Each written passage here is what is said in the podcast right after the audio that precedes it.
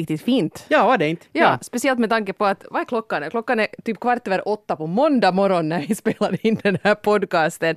Det är mot alla naturlagar, i synnerhet Eurovisionslagarna, att vara uppe så här tidigt. Ja, men, men jag följer ju ganska många andra lagar också tydligen eftersom jag, det är ju helt, jag har varit på jobb över en timme så det är ju lugnt. Du har varit så länge, ja. Jag kom också hit i god tid för att eh, för att jag skulle sitta med när vi editerar ett avsnitt av De Eurovisa som vi, som vi spelade in här förra veckan. Men, men det här, eh, tydligen hade jag missförstått tidtabellen lite så jag kom för tidigt och då tänkte vi att nu ska vi liksom använda den här eh, den här plötsliga liksom, fritiden som, som bara liksom rasslar över mig på ett kreativt sätt. Och, och därför poddar vi. Jag kom ju hit tidigt alltså för att värma upp mitt spelande så att det här intro skulle bli så bra som ja, möjligt. Ja, du har här stretch, stretcha fingrarna och Ja, precis, så att, så att man inte börjar lida av, av sån här äh, synt armbåge. det är bra att du alltid är steget före. Mm. Uh, ja, men som sagt var det, var, det var en lite annorlunda arbetsvecka förra veckan. Vi hann inte podda heller, men vi ägnade oss nog åt Eurovisionsrelaterat uh, arbete i allra högsta grad hela veckan. Vi spelade alltså in hela fem stycken avsnitt av, av de Eurovisa. Hur känns det nu så här efteråt? Det känns som en evighet sen.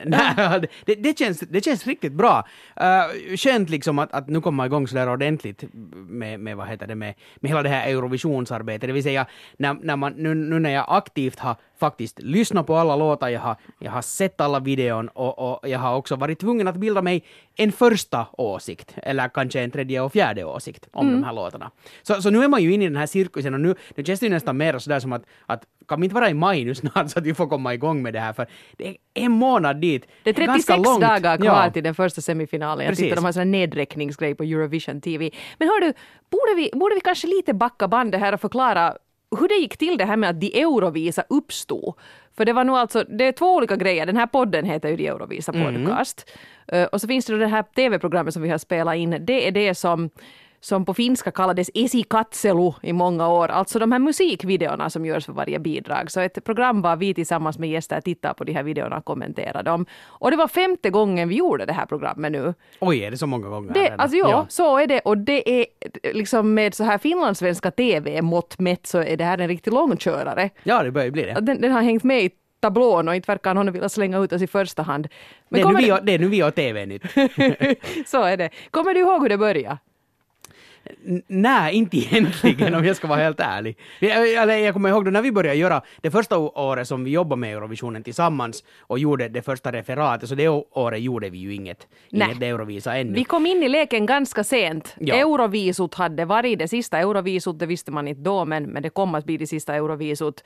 Paradise Oscar hade vunnit, ja. det vill säga en finlandssvensk artist och då var det lite högre chefer än vi här som reagerade att, att ja, att det här blev ju nog kanske lite, lite extra intressant nu, att hur ska det här bevakas? Och samtidigt var det då på det sättet att, att ingen, ingen av de som tidigare hade gjort det här referatet eh, hade möjlighet att göra det då. Precis. Och, och om jag nu försöker så här tänka tillbaka, då kanske hitta på då en helt felaktig historia kring, kring hur allt började. Men, Mytbildning här. Som, precis, men det som i alla fall är helt sant, att det kom en blixt från himlen. Nej, ja, men, Eva hoppade fram ur ett påskägg. Men efter att vi gjorde Eurovisionen tillsammans tillsammans och före det så, så kände vi typ inte varandra överhuvudtaget. Vi, vi hade sådär nästan hälsat på varandra i korridorerna tror jag. No, och i typ. ganska många år, för, för vi jobbade ganska nära varandra men, men inte hade jag nu riktigt koll på vem. Jag visste att, att du, du jobbar som hallåa. Typ. Ja, geografiskt jobbar vi nära varandra Exakt men det var ändå liksom sådär att vi jag tycker att Vega och Extrem samarbetar mycket mera överlag idag än vad ja. man gjorde då. Så är det. Att det, var, det fanns var, en sån här mur över till där är de där barnen som gör barnradio. Ja,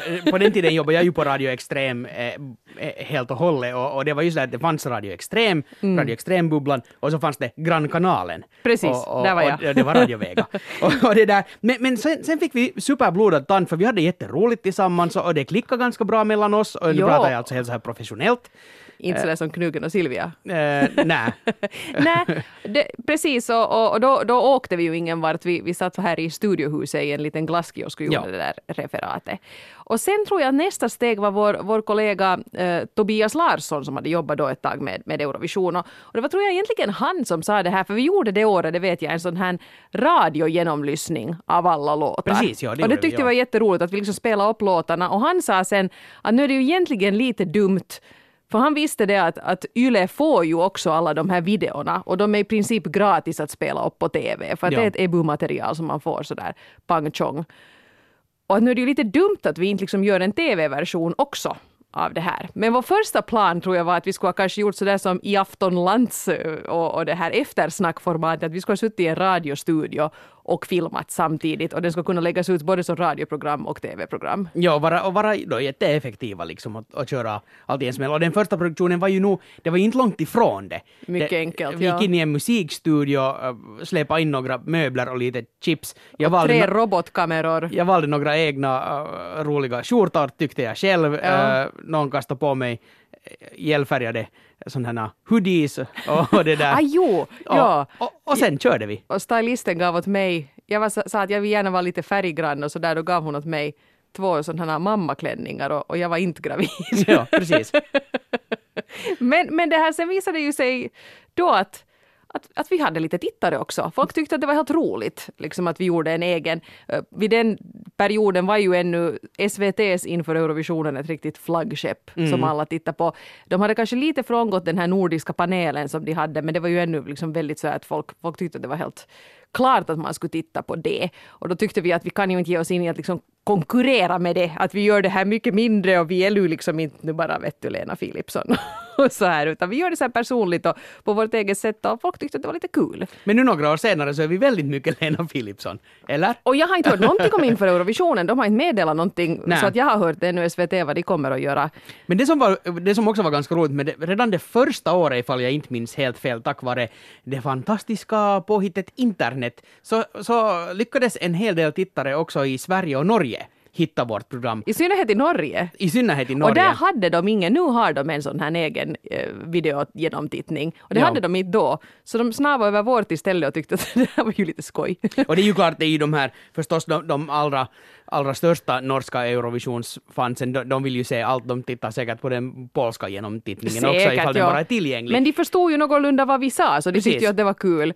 Och det här ledde ju sen till att när vi första gången åkte till Eurovisionen och var liksom på, på ort och ställe när den ordnades så blev vi igenkända av några norrmän som ville ta selfies med oss.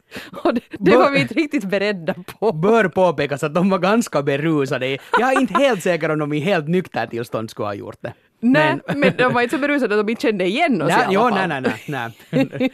ja, det hade, men det hade vi liksom inte ens tänkt nej. på.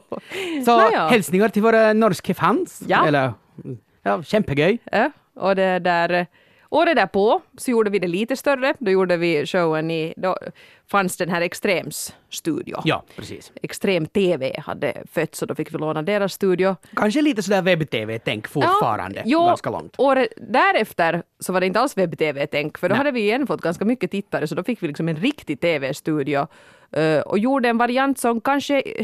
Det, det var inget fel på den säsongen men till största delen berodde det på att vi hade bra gäster. Vi hade Patrik Saringe i Rönning och Riktigt Pernilla Karlsson. Ja. Men, men sen våra roller i det där blev lite diffusa. Jag tycker överlag sådär att, att det känns som den mest oklara av våra säsonger. Mm. Så sen förra året var vi tillbaka i, i webbstudion här och nu i år så var vi typ i Yles största studio som vi har här, alltså den som, som man brukar spela in UMK i. Nu kan vi säga att vi har faktiskt jobbat i samma studio som David Hasselhoff har spelat in en talkshow i. Ja, dessutom. då har man nog blivit det, i något.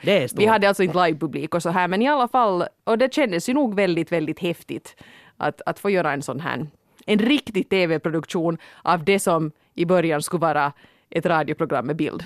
Men där ser man nog, ju fler år man jobbar med någonting sånt så, så jag konstaterar åtminstone för min egen del att, att för första gången äh, i, nu då i år när vi spelade in så, så kändes inte den här själva inspelningssituationen äh, stressande. Alltså inte in det att, att, att jag menar, så där kanske när man började med radio också så var det samma sak. Man gick in i en studio och skulle sätta på mikrofonen så, så nu kanske supernervöst men lite sådär liksom, man var lite spänd mm, och sådär mm. för att situationen omkring en var inte så van. Men, men nu när vi gjorde det för femte gången så nu var det liksom som att, jag menar det var som att cykla. Det var bara att köra.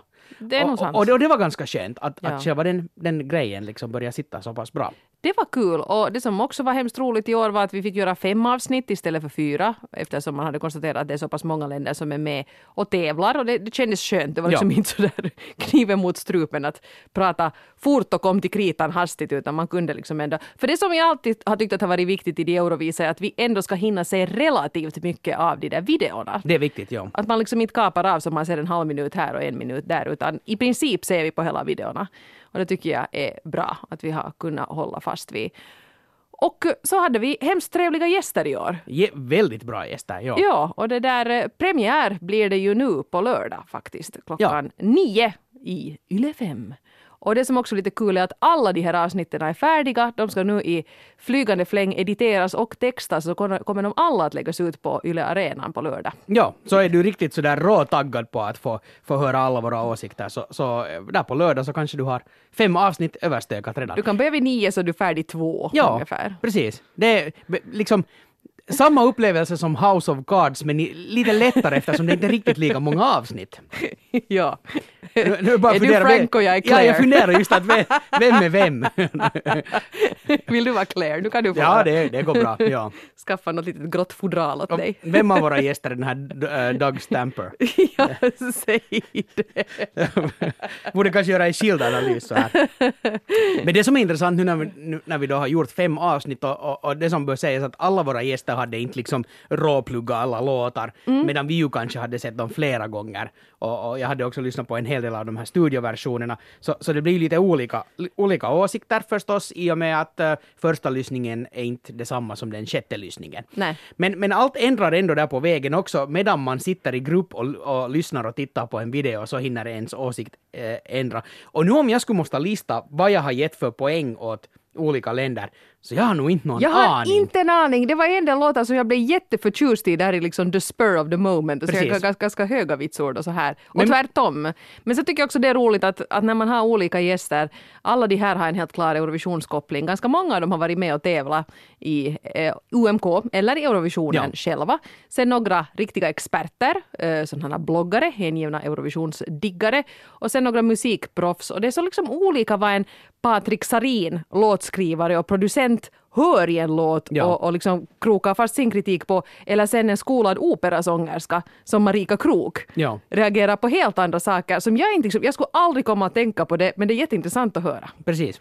Så, men mina, mina toppar kommer jag i och för sig nog ihåg. Jag, jag vet vad jag har gett mest poäng åt sådär ungefär, för, för det är så lätt. Men vi ska inte avslöja någonting ännu. Nej, det gör vi inte. För, för det, ni får vänta nu till lördag. Mm.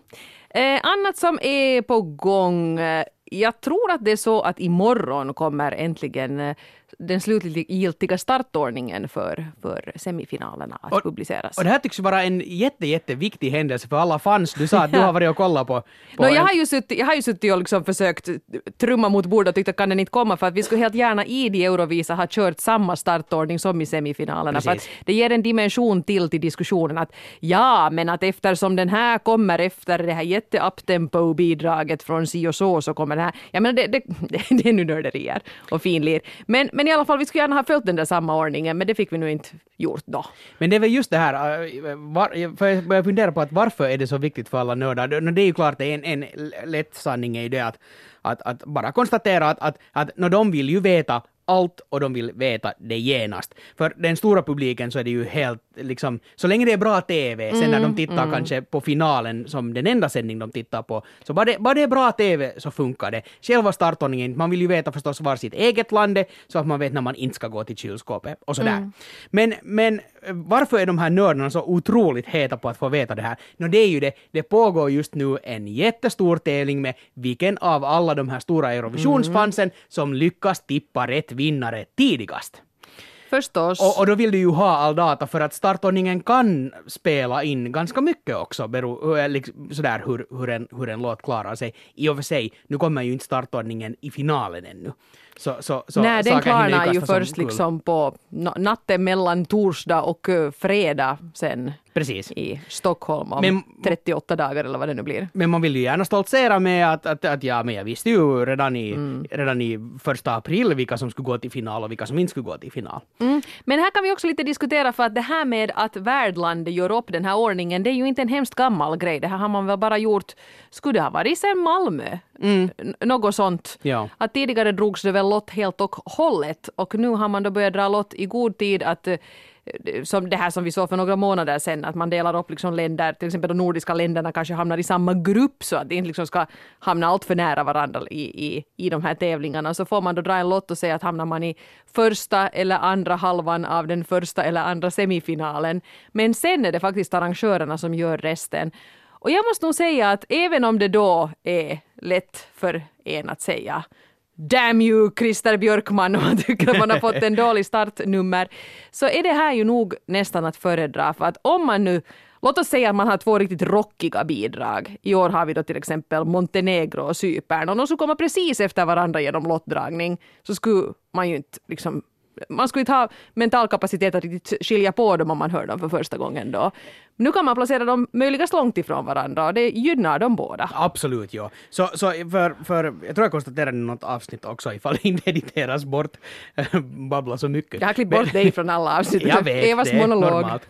Men, men, men äh, om, om, du, om ett land tävlar med en låt som, en, som har tillräckligt mycket, hur ska vi säga, vinnarpotential, så har det nog ingen skillnad om, om den har varit med i semi 1, semi 2 eller direkt sant. i final om den är så första eller sista. Är den tillräckligt bra så klarar det sig nog ändå. Jag håller helt med dig. Det, ingenting är värre än, än, än liksom när du hör fem ballader på raken. Alltså det, det tar ju knäcken på en. Så, så, och plus att... Och där kan nog faktiskt, det kan jag nog säga, att har du den där vinnarballaden och du hamnar insqueezad där mellan en massa andra, då kan det hända att du inte sticker ut. Då drunknar du, den. Att du drunknar ja, där. Precis. Och sen är det ju annat också förstås, det, det är ju liksom nu för tiden, det ser ju lite roligt ut nu för tiden om man någon gång får gå in bakom scenen i Eurovisionen. Det brukar vi inte alltid få.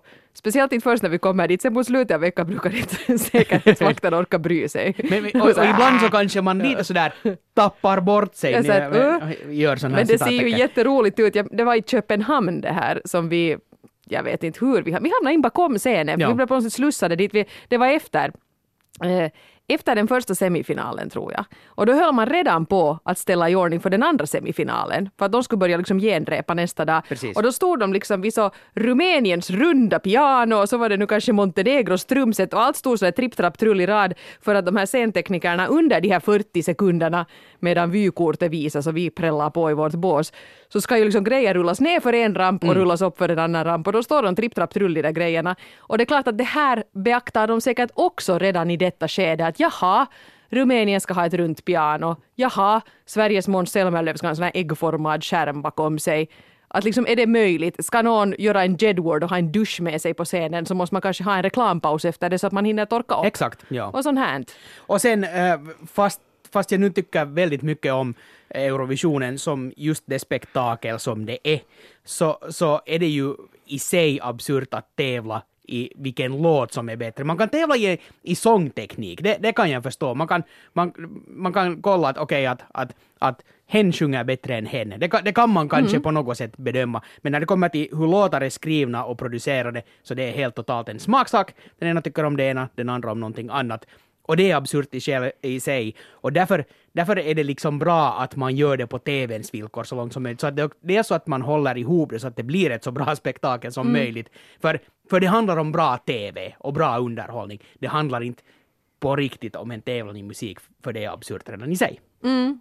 Det som man ju sen har sett på Instagram till exempel, Petra och Måns har börjat öva. Mm. öva igår fast det var söndag. Eh, hela Stockholm håller på att ställa sig i ordning för detta. För även om själva semifinal 1 är 36 dagar bort då, så kommer nog folk att delegationerna far relativt snart. Alltså de far ju redan en vecka tidigare än det. Så det, det börjar hända, det börjar dra ihop sig. Mm, jag tror att Finland åker iväg där kring första maj någon gång. Så. Just det, så blir det. Ja. Och snart därefter kommer vi mm. ställer i ordning ja. saker och ting. det är då det börjar på riktigt. sen, sen, sen är man nog uppslukad av, av den världen. Ja. Och just nu är man ju i ett ganska roligt tillstånd här för nu kommer det, nu är ju alla låtar och alla videor och allting klappade och klara. Och nu börjar ju spekulationerna kring de här scenshowerna och den som nu kanske har klarat av att skapa mest buzz kring det här är Ivan från Vitryssland. Mm. Han, han har ju ett litet önskemål och inte ett så litet önskemål heller. Han, han, han skulle vilja köra sitt nummer naken mm. och med två vargar på scen. Vilket han lär ska ha gjort alltså på vitrysk TV redan en gång. Mm. Ja, ja, nu låter ju upplägget suspekt på många olika, olika sätt. Och det här, jag, jag vet inte faktiskt, det här med levande djur, det kommer nog bli svårt. Han kanske får låna några uppstoppade vargar från Naturhistoriska museet. Låter inte riktigt lika bra.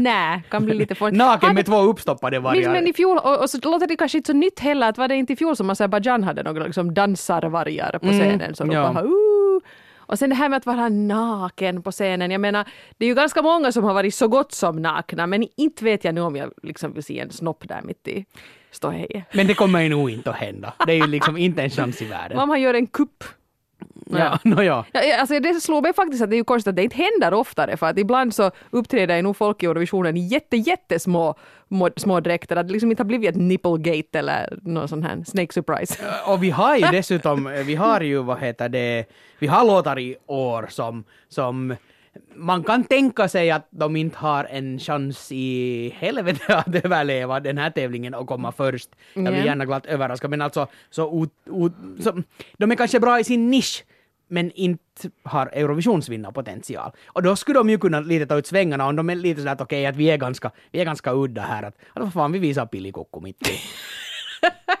Så blir man åtminstone ihågkommen. Naja. Sen måste man ju då veta var exakt man gör det, när då är, var är kameran så att, så att det inte blir en, blir en flopp. Men, men, ja. men ta ut svängarna. Precis. Ja. ja nu skulle ju kanske vara lite piggt. Eller brösten då för den delen, så här jämlikhetens namn. Eller ja, och. eller vara, mm. vara sprillans nakna. Ja.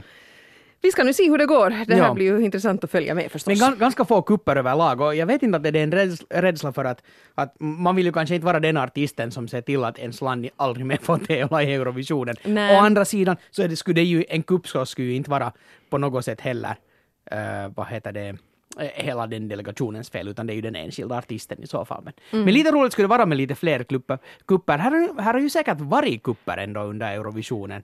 uh, no, ibland sånt som var oavsiktligt. Jag no, menar, förstås, ja. en av de mest kända kupparna var väl då när Jimmy Jump hoppade upp på scenen no, under ja, Spaniens, Spaniens nummer här. När skulle det ha varit? 2010 kanske? Någonting sånt ja. Uh, ja, och, och, det tog ju dessutom en stund innan folk, de var klädda sådär till någon sorts cirkusmänniskor i det där numret.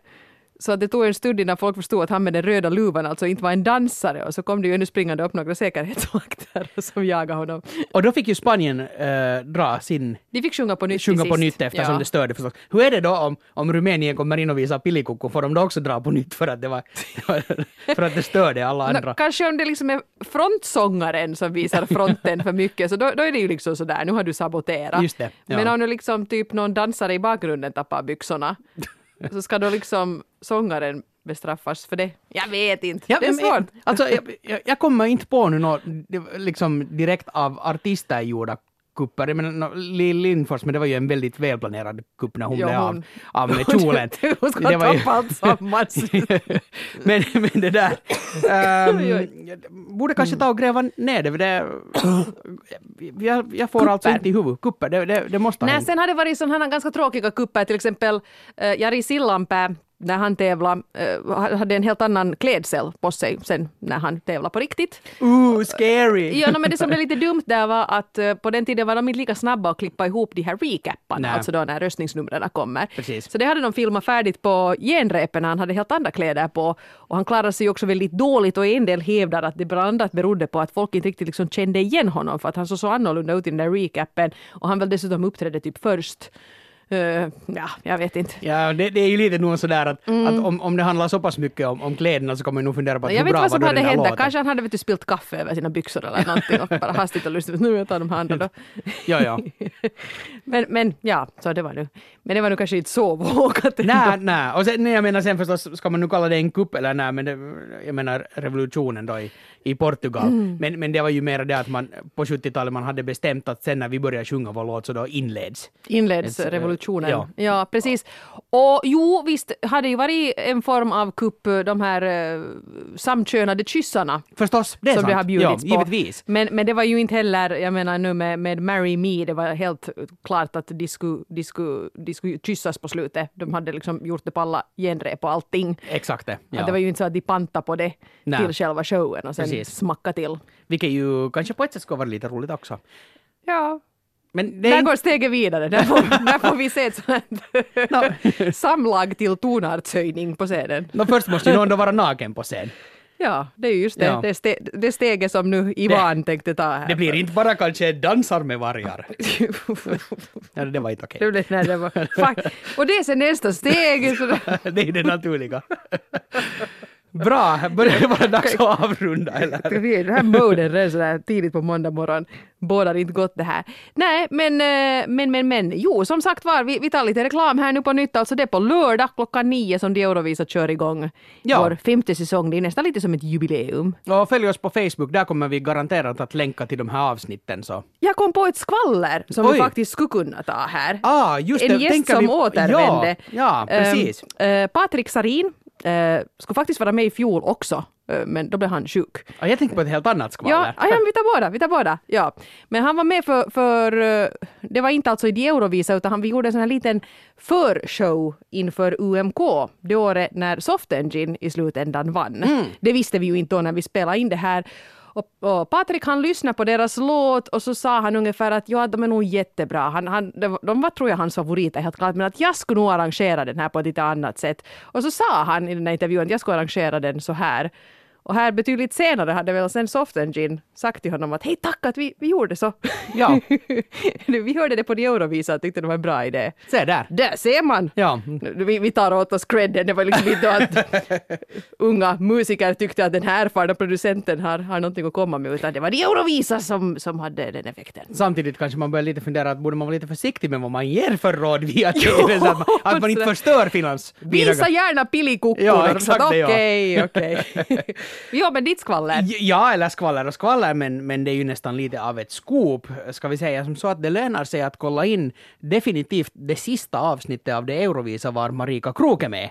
Mm. För mm. både under själva inspelningarna och lite där runt omkring så verkar hon lite taggad på att få uppträda uh, eller få, få tävla för Finland igen. Ja, och lite behöra sig för att vara i tidtabellen för att skicka in låtar till UMK nu igen. Och, och det, det, det var inte bara sådär som man säger att ah, men det skulle vara roligt att vara med någon gång igen, utan hon verkar på riktigt ja. taggad för att, för att få ihop en riktigt bra låt som passar henne perfekt och sen då få tävla då om en plats. Lite, ja precis, som, som hon kommer att säga i programmet också.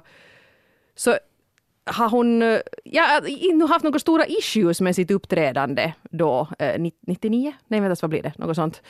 Eh, men, men i alla fall tycka att, att det där skulle hon vilja testa att göra på nytt ja. nu i något vuxnare ålder när hon känner sig säkrare och skulle kunna njuta mera av ja, det. Precis. Att hon liksom kände sig så pass ung och bortkommen och så här när hon uppträdde med, med Ava då. Att det här skulle hon vilja göra på nytt och hon till och med sa tycker det sista jag hörde henne säga när hon gick ut var att jag har en idé, jag har en idé. Och det låter ju positivt. Och, och, det verkar lite som att den där, den där idén och tanken, den har säkert funnits någonstans bak i huvudet, men den blev lite tydligare för henne under den dagen som vi spelade in det Eurovisa. Så får se, uh, nu är ju vägen ganska lång ännu tills uh, vi får veta vem som kommer att tävla i UMK nästa år.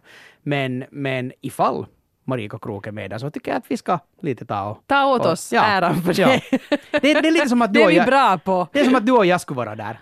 We've got the power! Jag med min, jag med min syntpad och, och, och du som sjunger. Apropå det, hej då och tack för idag. Vi är tillbaka igen om en vecka, före det i en TV eller en arenaskärm nära dig. Hej då! Oj! Vad var det?